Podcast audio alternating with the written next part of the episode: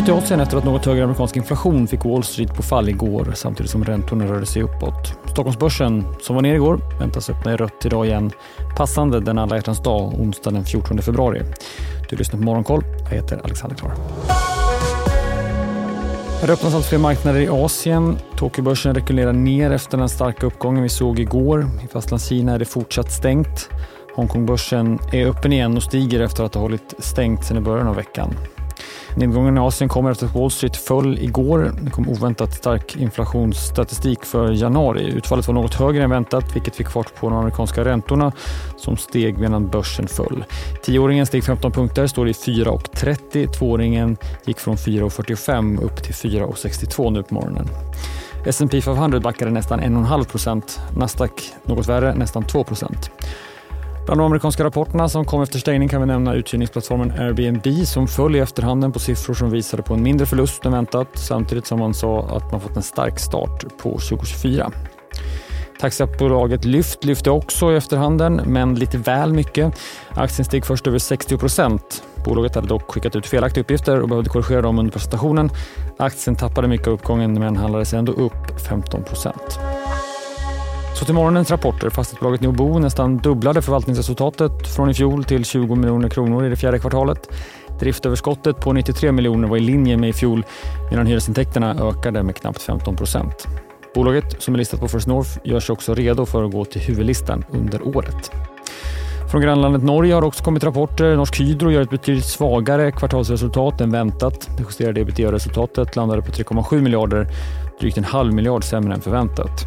Fiskebolaget Movies resultat är däremot mer i linje med sin tidigare uppdatering. Vi får fler rapporter under morgonen, bland annat från Castellum, Scandic och Meko. DTV sänder Rapportmorgon från klockan halv åtta och intervjuar flera av dagens rapportörer.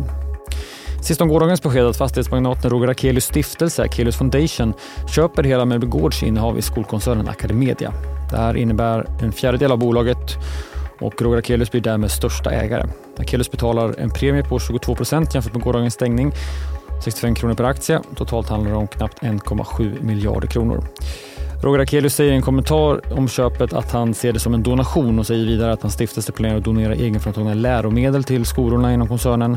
Han säger också att han gärna inte ser att bolaget betalar utdelning och talar om högre lärartäthet.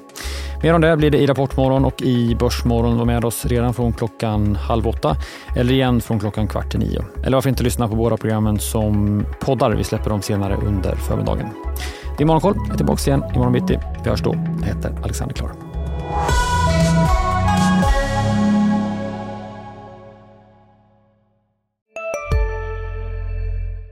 Där det finns ett samhälle, där finns det brott. Krimrummet är podden som tar brottsligheten på allvar.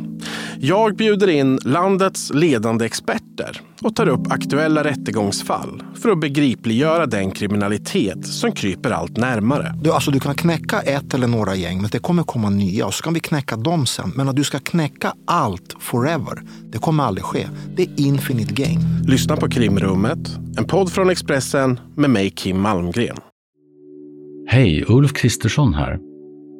På många sätt är det en mörk tid vi lever i. Men nu tar vi ett stort steg för att göra Sverige till en tryggare och säkrare plats. Sverige är nu medlem i Nato. En för alla, alla för en.